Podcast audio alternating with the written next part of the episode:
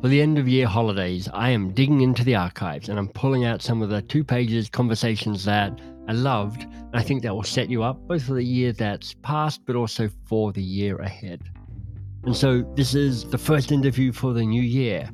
And I am revisiting my conversation with Dave Stachowiak. Now, he is the host of a wonderful podcast, Coaching for Leaders. I've been on it, mm, I think, three times, maybe four times. Um, he's a wonderful interviewer. So if you want to hear the tables being turned and somebody interviewing me, I would go and search the archives of uh, Coaching for Leaders. But for now, please do enjoy episode 94. It's called Who Do You Serve? with Dave reading from one of the all time self help classics. Enjoy. It has taken me an hour to find this quote, and it doesn't exactly say what I thought it would say, but you know what? I'm going to read it anyway. I, I know all about sunk cost, but I'm just going to read this because I think I can make it work. It's from Albert Schweitzer, who is the winner of the 1952 Nobel Peace Prize. He won that prize for his work with lepers and victims of sleeping sickness in Central Africa. And in this quote, he talks about the power of small and obscure deeds. And he says that these were far more powerful than those more public acts that receive acclaim. The public acts, he says, and this is the metaphor I had half remembered, were like the foam on the waves of the deep ocean. Now, I know the temptation is to linger on the wisdom and the power of the idea of small and obscure deeds, and we'll come back to that another time, I'm sure.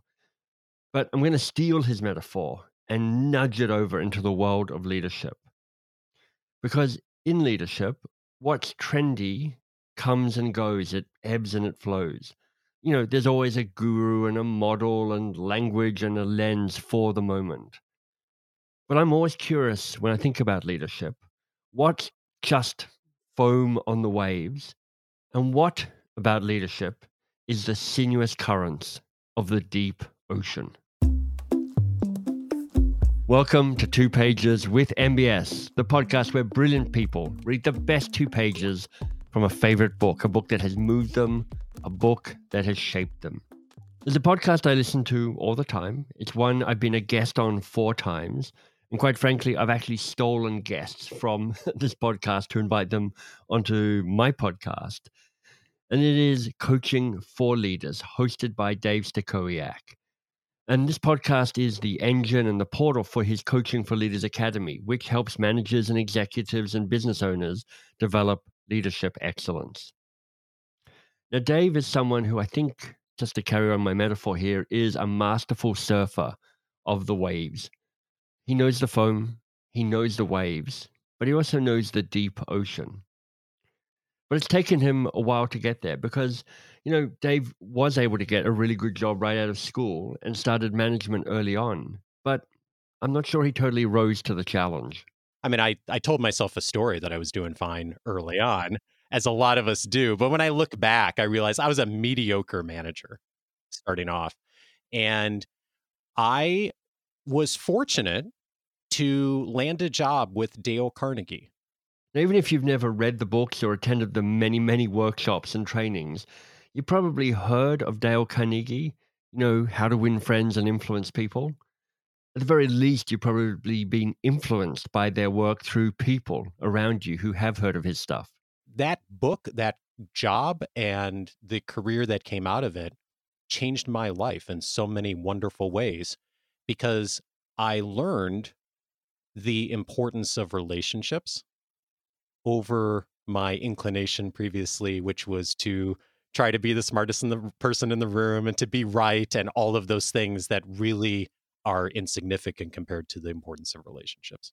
So, after winning friends and influencing people for 15 years at Carnegie, Dave moved on to put what he'd learned there to work in building his own tribe, starting with his podcast.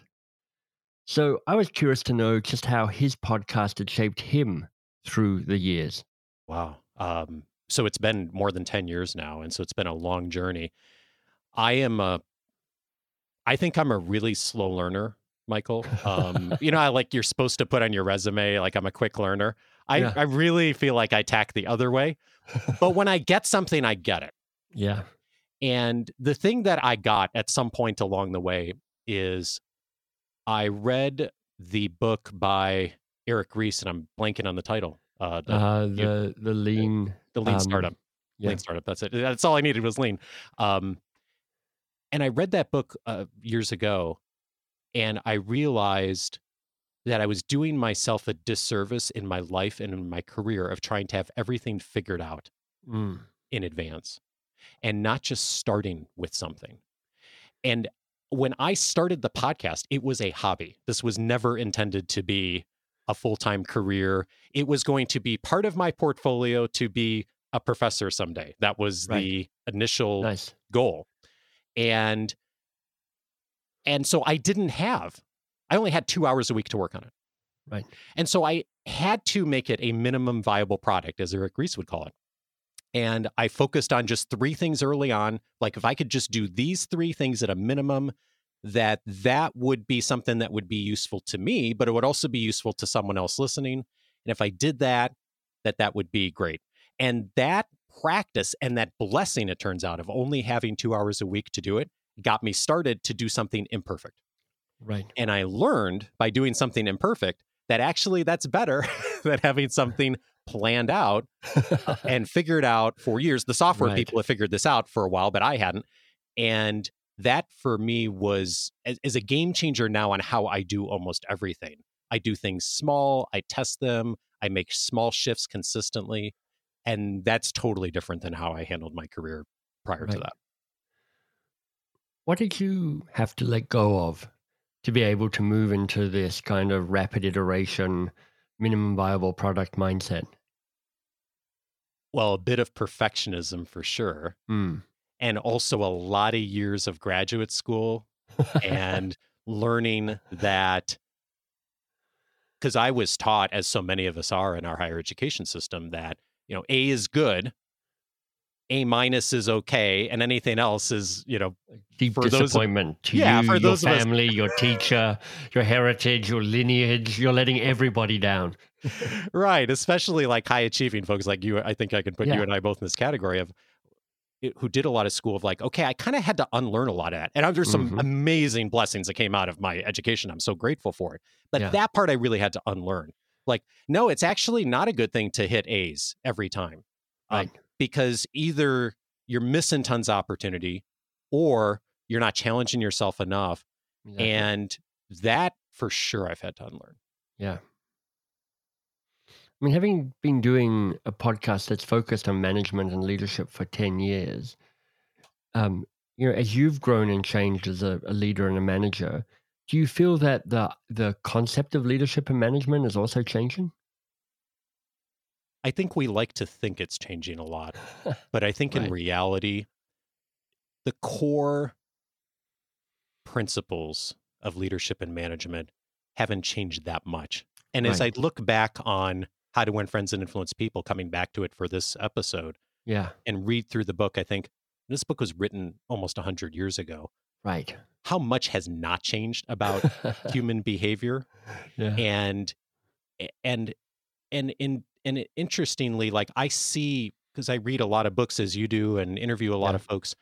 I see echoes of Carnegie and Stephen Covey and so many right. of these, you know, folks who have been for, you know, decades and decades we've been reading their work in so many places. And our language has changed, the context has changed. But I think the core, I always think of leadership and management. I, I love um, John Kotter's distinction of them of management is handling complexity, leadership's answering the question of change and then oh, people oh, are sort of like overlapped between those right yeah yeah and i don't think that's changed very much uh, mm. in the last in the last decade or two the world has changed around us but those core skills at their heart so yeah. similar you know I, I often talk about my work being old wine in new bottles you know i don't mm. i don't really feel like i'm inventing a new discipline I'm just trying to articulate it in a way that might be resonant to a, a, a modern ear or give it language that might give people a way of picking it up in a way they hadn't been able to pick it up or use it before. Because um, I do think the the basics are often pretty much the same. like focus on the work that matters, focus on the people that matter. yeah, indeed. I I had a conversation recently with Muriel Wilkins, who hosts the Coaching Real Leaders podcast That's from right. HBR. And, she's been a guest on this podcast as well. Oh, good, good. So uh, we were we decided to put together an episode of what are we hearing right now on the Mm, trends going on from leaders.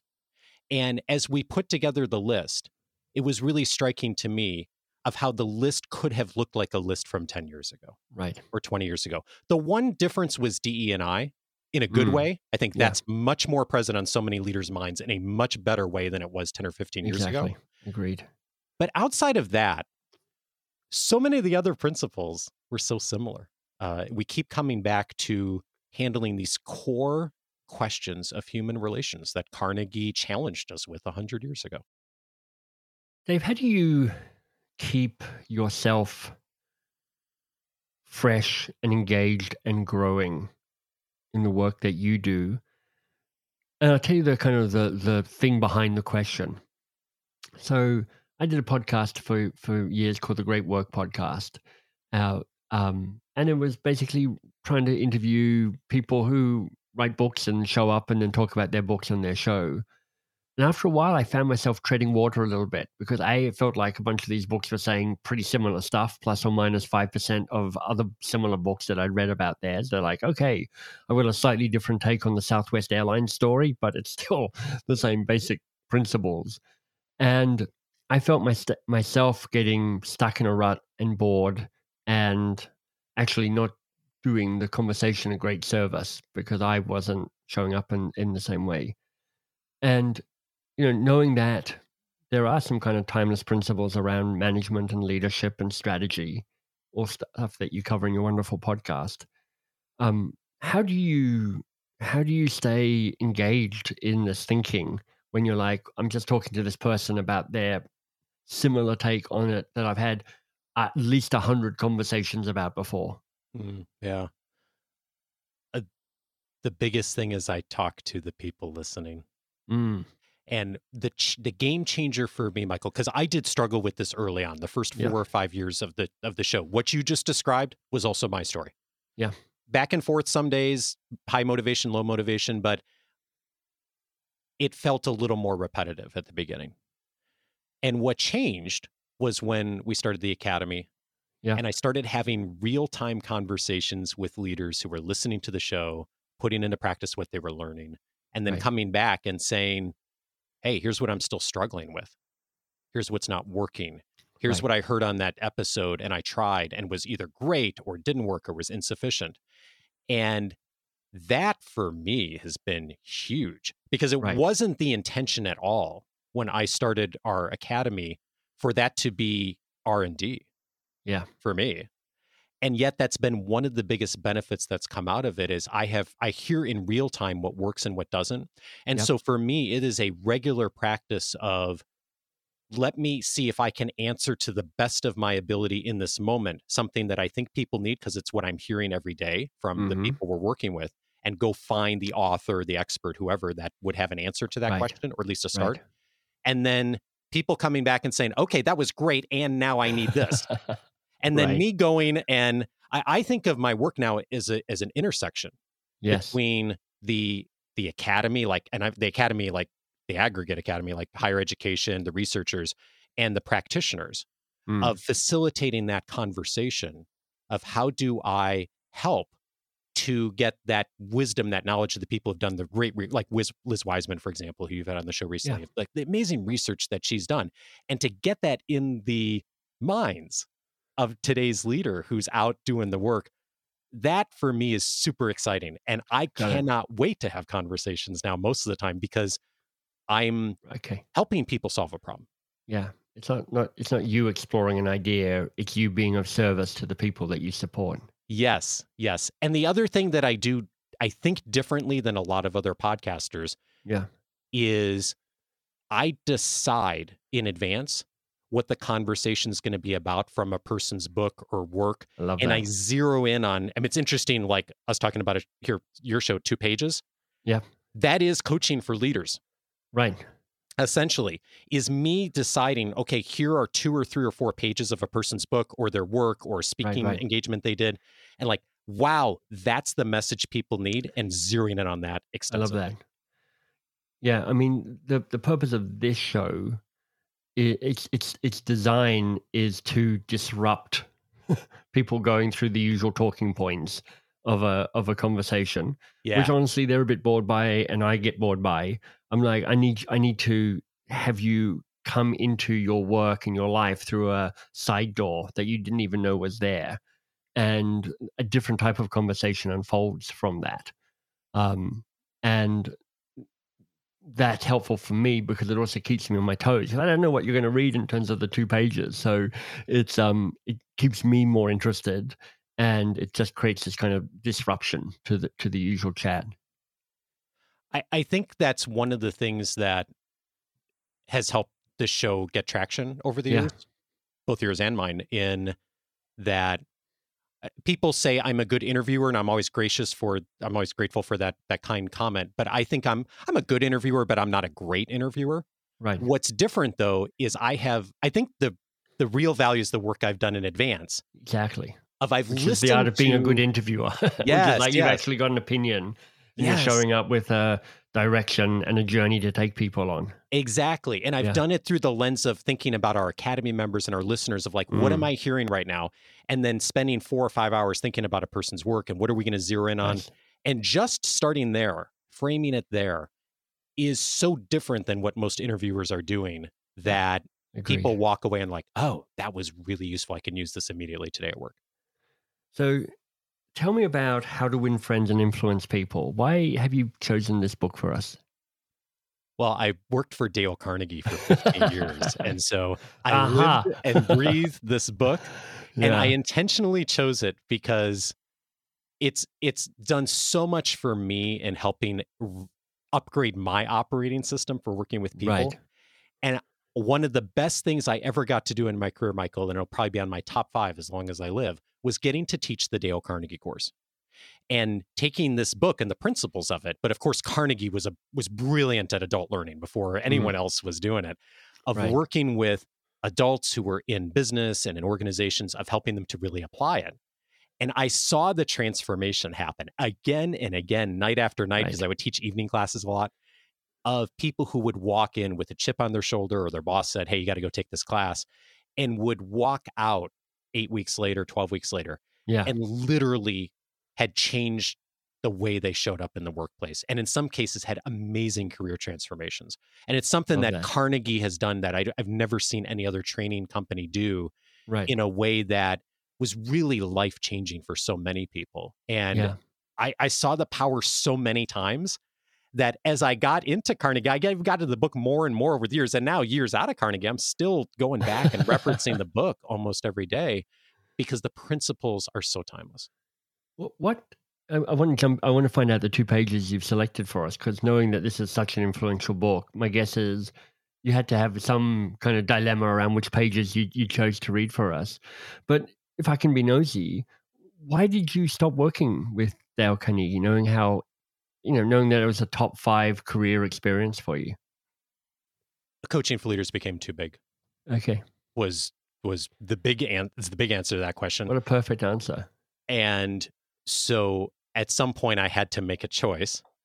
And then it turned out right about the time that um, that I was needing to make that choice, we were having a major client transition within Ah. Carnegie of a account I'd worked with for years, and they decided to move on and do other things. And I was like, "This is the time that's just naturally meant for me Yeah, to yeah. depart."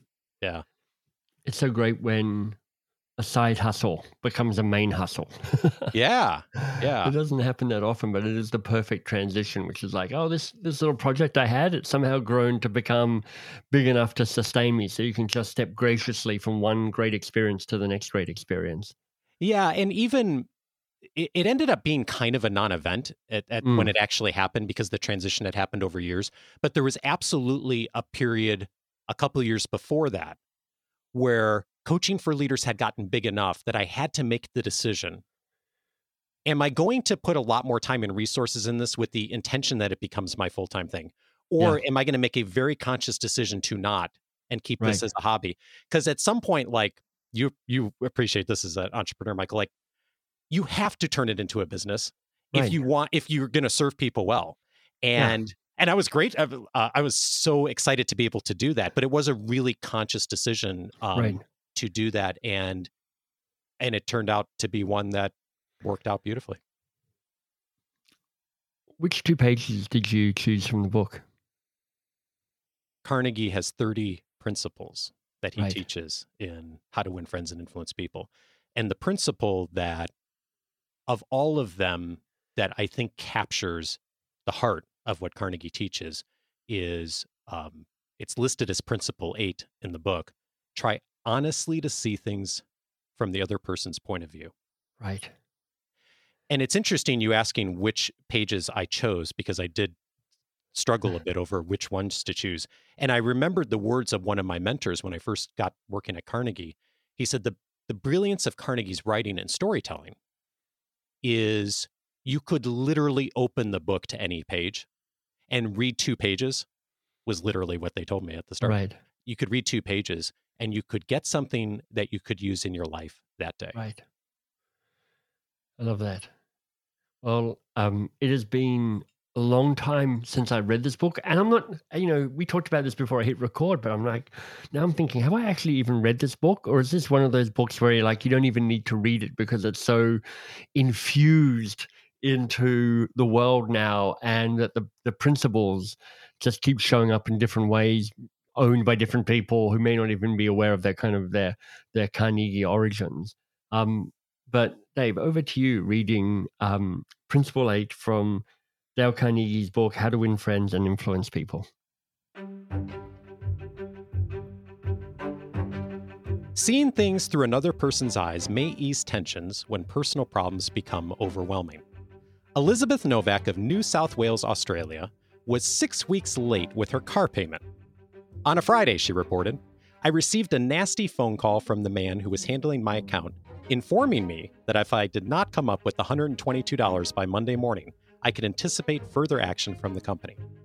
I had no way of raising the money over the weekend, so when I received his phone call first thing on Monday morning, I expected the worst. Instead of becoming upset, I looked at the situation from his point of view. I apologized most sincerely for causing him so much inconvenience and remarked that I must be his most troublesome customer, as this was not the first time I was behind in my payments. His tone of voice changed immediately, and he reassured me that I was far from being one of his really troublesome customers. He went on to tell me several examples of how rude his customers sometimes were, how they lied to him, and often tried to avoid talking to him at all. I said nothing. I listened and let him pour out his troubles to me. Then, without any suggestion from me, he said it didn't matter if I couldn't pay all the money immediately. It would be all right if I paid him $20 by the end of the month and made up the balance whenever it was convenient for me to do so. Tomorrow, before asking anyone to put out a fire or buy your product or contribute to your favorite charity, why not pause and close your eyes and try to think of the whole thing from another person's point of view? Ask yourself, why should he or she want to do it? True, this will take time, but it will avoid making enemies and will get better results, and with less friction and less shoe leather. If, as a result of reading this book, you get only one thing an increased tendency to think always in terms of the other person's point of view and see things from that person's angle as well as your own. If you only get that one thing from this book, it may easily prove to be one of the stepping stones of your career. The principle is try honestly to see things from the other person's point of view. Wonderful. And I appreciate the kind of the nod to Australia there. so thanks for that. Of and course. also the nod to a time when like it's like a car payment was 120 bucks for the month. I know, wouldn't that be great? there are some things that don't quite transfer after 100 Yeah, years, but exactly. principles are the same. Indeed. What what's the deep truth in this principle for you, Dave? Stop, pause, take a moment to think and to get out of our own head. And it is so hard to do Mm, in daily life when an employee's having a tough day, when a customer's irate, when you've just had the toughest situations you're dealing with, to take 10 or 15 seconds and to think, how is this other person approaching the situation? And yet, when we can discipline ourselves to do that in those tough moments, when we feel our blood pressure rising, when we feel our anger coming up, the remarkable difference that it makes is tremendous. Mm. And I've heard that story that Carnegie told in that book literally thousands of times. Not the same story, of course, but when people applied this in the courses and in coaching of having this remarkable revelation, although it's really not remarkable when you think about it, but like approaching the conversation of how's the other person probably Yeah. coming to it from this? Do you have a story where this principle has made a shift for you? I think the podcast is like a great example of this. Yeah. And it goes back to what I mentioned uh, a, a, bit, a bit ago.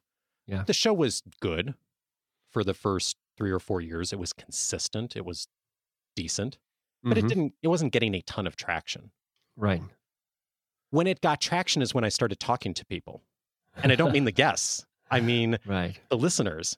And I would read emails and I would hear about problems. Mm. And then what I would do is start to think through okay, when I hear this same situation two or three times, that's the next episode that I need to air is to Right. answer that question. Right. And if you go back and look at all the numbers, like that's when the show really started to get traction nice. was when I made that shift to this isn't about me deciding Mm. who's um in fact Liz Wiseman said it on your show a month ago or so that that tendency for us to all look at the world through an n of 1 right Yeah. my experience defines the experience for everyone and I'm going to just go with what I am Comfortable with. My my truth is the universal truth. right my right, is is the universal right. Yeah. and I've I've gotten I still fall into that trap, but I've Mm. gotten better at that of now I listen to what does the audience need and that dictates what's next. And Yeah. that's when the show really started getting traction. There's some part of the world that's listening to this, Dave, and going, "Yeah, that's all well and good. That's nice." but um, you know, the world, our countries, America, most vividly, is a pretty divided country at the moment. Uh, a country where the ability to actually see the point of view of another person, another perspective, feels further away th- rather than closer. Um, just wondering if this is a uh, an indulgence that only a few of us get to have, or maybe the harder question is how do we, knowing that there's algorithmic forces against us now helping us create empathy, Yes. how do we how do we how do we make this this principle something that we can operate by when when things are moving around us that we don't even notice, don't even see? Yeah. I had Amanda Ripley on the show recently who wrote this beautiful book called High Conflict Right. and looking at conflict and just all the complexities that go with it. And one of the things she points out in the book is that we all think we're more polarized than we actually are. Mm, when you look at the research of Democrats, Republicans, uh, whatever binary poll you want to do that that lens through, and and we see it so vividly mm, in the algorithm, as you mentioned, Facebook, social media, all of the things that have caused us to polarize so much Yeah. more blatantly than we ever that that aren't even necessarily reflecting actual truth, but we see it and so it feels real and it becomes real. Yeah. And I I don't have an answer to the algorithm question. I think that is the struggle on, of Dave. our time. Yeah, I mean, this is like a huge, huge problem. It's Right. and it affects every aspect of our society. What I do know is I can do better one on one. Yeah. So it's the um the holidays are coming up as we're recording this. Yeah. And um I um uh, I, I I- one of the uh, guests who was on our show a while back said, you know, there's the every time you have a holiday get together, there's always that uh, crazy uncle that shows up and has that belief that's totally different than and, and of course as as he pointed out like sometimes we're the crazy uncle too right for everyone else. Um but he had this um he had this wonderful invitation for us of um rather than starting the fight is to ask the question when did you first come to that conclusion Mm. not because we're trying to um, say we agree or to um, legitimize the position necessarily, but just from a place of understanding. Right. And to me, that's Carnegie 101 yeah. is can I, as an individual, in spite of the algorithm, in spite of the news, spite of everything I see online, Yeah. still make the choice consciously to look at things from the other person's perspective and say, when did you come to this conclusion? Yeah. And to listen. And when we can do that one on one, it's easier to do it inside the organization and with teams and in mm. coaching and in all the things that managers and leaders do. But it starts with one person, like everything. You know, when I think about this, Dave, what I notice in myself is how often I want to run away from these moments. Um, you know, I was just at a conference and um, they did this kind of big collective exercise. A group of 300 of us had to do something within 45 minutes. Mm. And, um, you know, it started off nicely enough, but it quickly deteriorated and became, um, you know, Lord of the Flies kind of thing. It was just horrible. And and I basically left before the end because I couldn't I couldn't sit with the the discomfort of it all. Um and and then I was like intrigued at my own I, I'm, I'm, cowardice is too strong a word, but I was definitely running away from something there. I, I'm wondering what have you learned about being able to stay present to discomfort? Well, sometimes just to do what I just did, which is to stop Yeah. and just listen for what happens next. The thing that I've learned in as I think back on the last several years of things that have seemed uncomfortable and the most apparent ones are interviewing people that I never imagined I'd be talking to and prepping interviews with really big name people Yeah. Is just doing it more. Right. like taking the time to put myself in those situations and to feel the discomfort and like that book from years ago said feel the fear and do it anyway by susan jeffers i love that book Right. um that has made it less scary mm.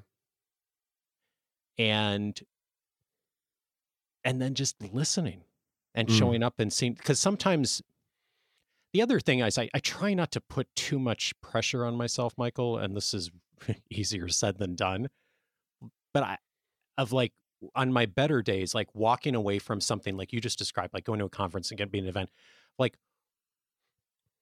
if i added nothing of value in this moment and maybe even took something away from the value because Mm. of my lack of ability to engage, participate, not show up in the way I'd want to. Right. What can I do upon reflection that could be learned from this? That Love I would do better next time, that I might teach others to do. Um, I, I, I, I've sort of come to this weird place that, like, when something really weird or strange or awful happens to me, I do think in the back of my head, well, at least there's probably like some inspiration here for an episode someday. Right, exactly. right. Um, so Everything's material. yeah, yeah. So there's there's there's that piece of just uh, like trying to let go Mm. and not get too caught up into like I try to take my work really seriously, but I try not to take myself very seriously. Like right.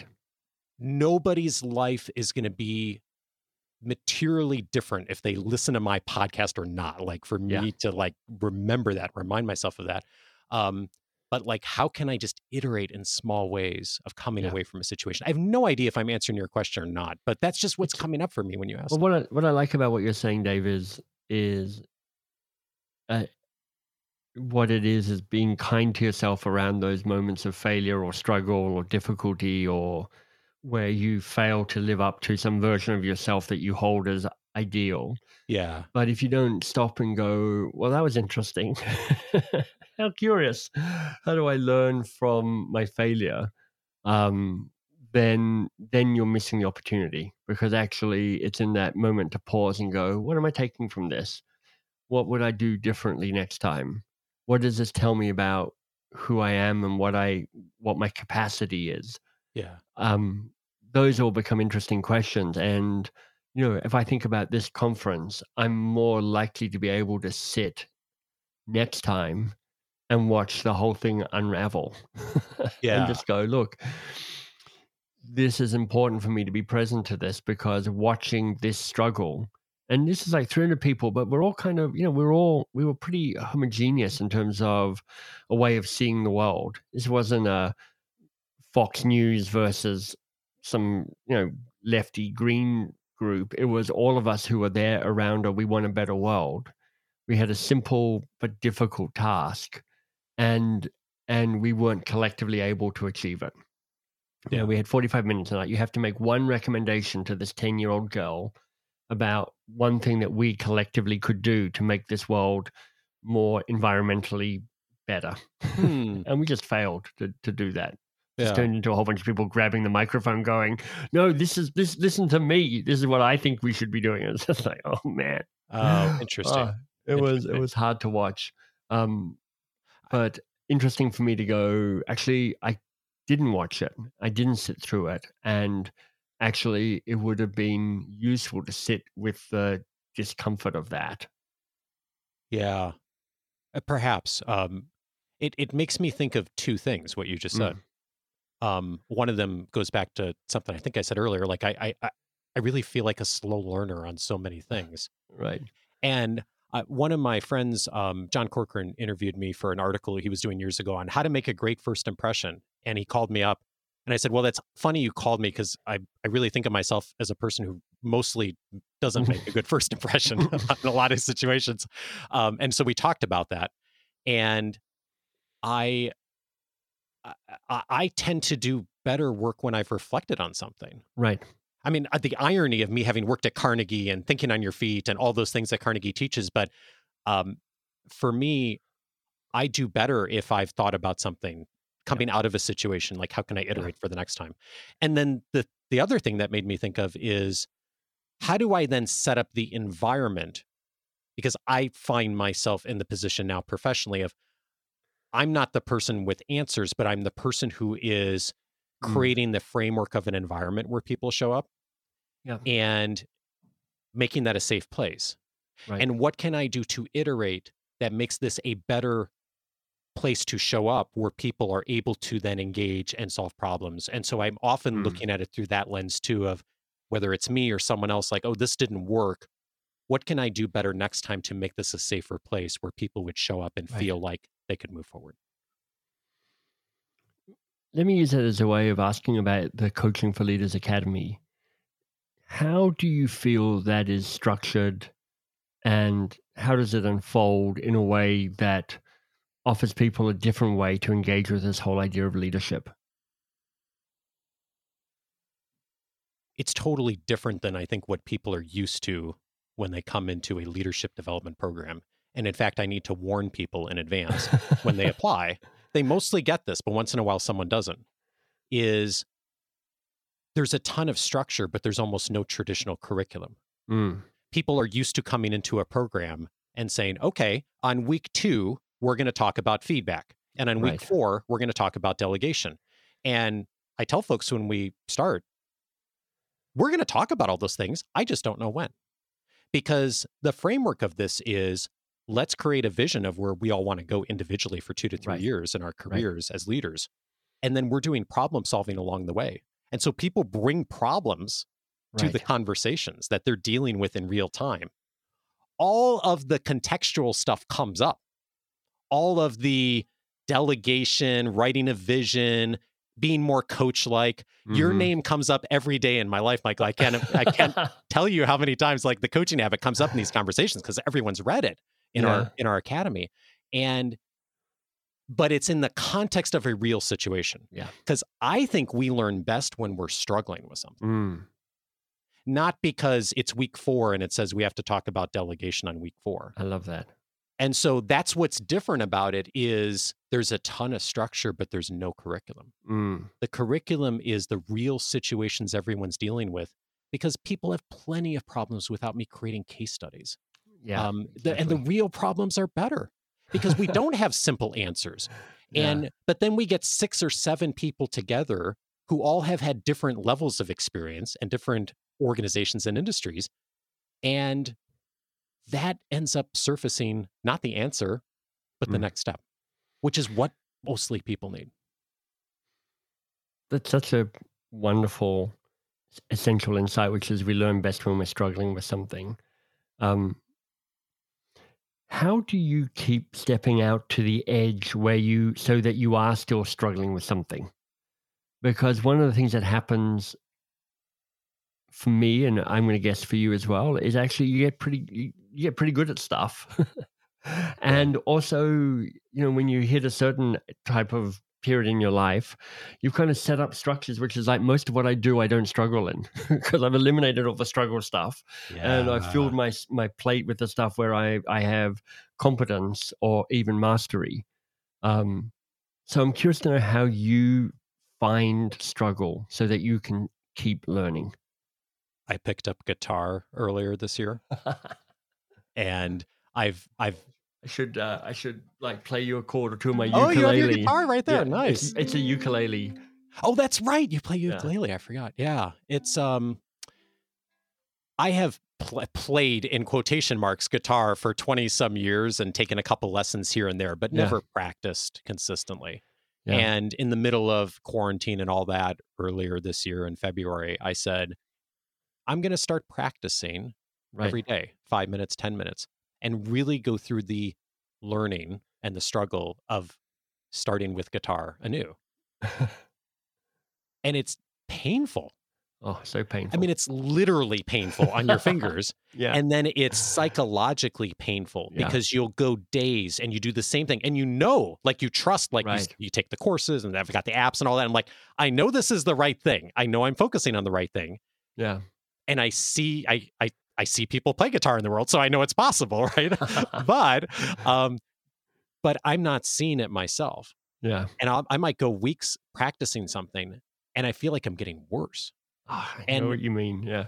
and then like the other thing is like especially like in the spring when i was like really getting i was trying to focus on chords is what was interesting is like one of the learning moments that i noticed was there's a point in starting to play guitar and i'm sure this is true for any stringed instrument where you, you know you're just trying to like play the right chord right and i noticed that all of a sudden there came a day when I was about to strum the, uh, I would place my fingers on the chord and I'd about to strum the the strings, and I would know that it was going to be wrong, Right. and I would still strum. Strangely, like my brain would like still go through the hand motions, but I knew before the sound reached my ears that it was going to be wrong, Right. and I was like, "That's really interesting." Mm. That I start to see my mistakes, but I and I know I'm about to make a mistake, and yet I still do it. Yeah. And I thought about that and then our conversations about leadership in our academy sessions. And I thought how often that comes up Right. where someone right. says, I knew this was the wrong thing and, and I still did it. And and they see that as Yeah. a mistake. Right. And it is. But I've also now learned like anew. progress. Yeah. Yes, I've learned anew this year. Like seeing that in real time, the mistake is one of the most important parts of the learning process. Right.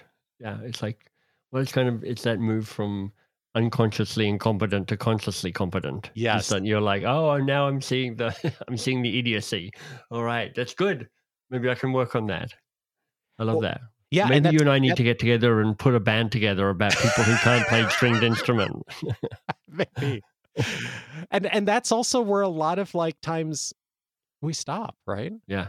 Like, oh, like not only is this hard, but now I see myself screwing up so much. I'm on anything, right? Leadership, Mhm. guitar, whatever. Insert Mhm. parenting, insert insert noun here.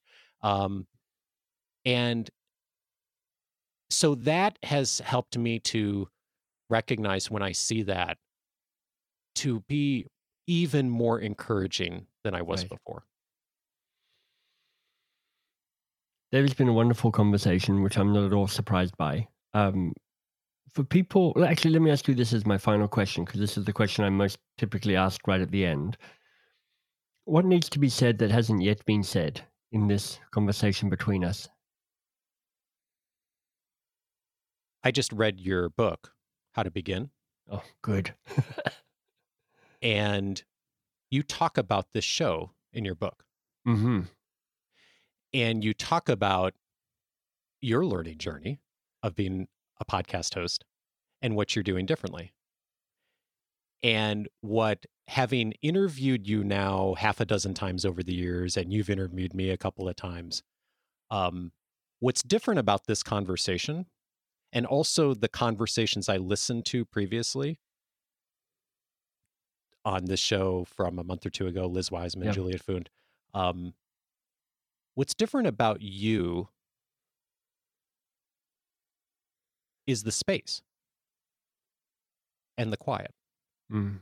And I'm used to you jumping in more and being much more like driving the conversation, like in a wonderful, beautiful, energetic way. But it's a different experience this time around. And it's very much in alignment with what you wrote in the book of I'm gonna I'm going to step back more. I'm Mm. going to um I'm gonna be the, really the thoughtful question asker that I I know I can be.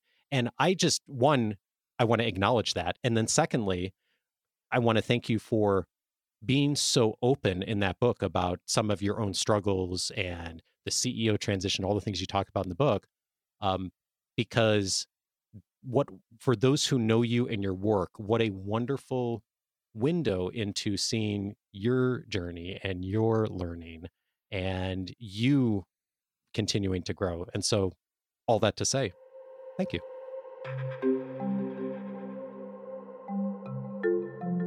Let me just pick up one small but really powerful thing that Dave talked about. To learn something, you need to make mistakes. But the first step forward isn't to not making mistakes, it's to knowing that you're about to make a mistake. I kind of think of it as the first glimpse of mastery, even though mastery itself is not yet available. It's moving from, I realized I made a mistake after I made it, to I can see I'm about to make a mistake, even if I can't yet correct for it. It's just a reminder again that the courage to be incompetent is how you create the waft and weave of mastery. I think it's why Dave, after well over 500 episodes as a podcast host, still embodies this sense of meticulous preparation, a curious mind, and sitting in the position of the student rather than the teacher. If you love my conversation with Dave, and I certainly did, um, two other recommendations. And I'm recommending them because, first of all, they're two wonderful people, but also because they have been interviewed by Dave as well. So you might want to go and check out Dave's podcast and his conversation with these two folks. First is Liz Wiseman. And, uh, you know, Liz is a hero of mine. Um, her book Multipliers is a classic for sure. And she has a fairly new book out called Impact Players as well. And the other is my friend Juliet Funt, who is so smart on how to be productive, how to have boundaries. Um, and we recorded that podcast in celebration of a new book that she has out in the world. If you're after more of Dave, and you should be, um, you want to check out coachingforleaders.com. That gives you access to his podcast, it gives you details about his academy, and everything else you might possibly want about Dave Stachowiak. Thank you for listening. Thank you for the reviews. Thank you for passing the episode on. You know, if if I'm asking for one thing, it's probably that, which is think of somebody who'd like to listen to this and suggest it to them. There are a bazillion podcasts. We're all competing for your attention. I heard somebody say you can only have seven podcasts that are your favorites, and I'm hoping this is your favorite podcast. And I'm hoping it will be other people's favorite podcasts as well. So if you think somebody go, this could be a favorite podcast for them, please do pass the recommendation on. Thank you. You're awesome. You're doing great.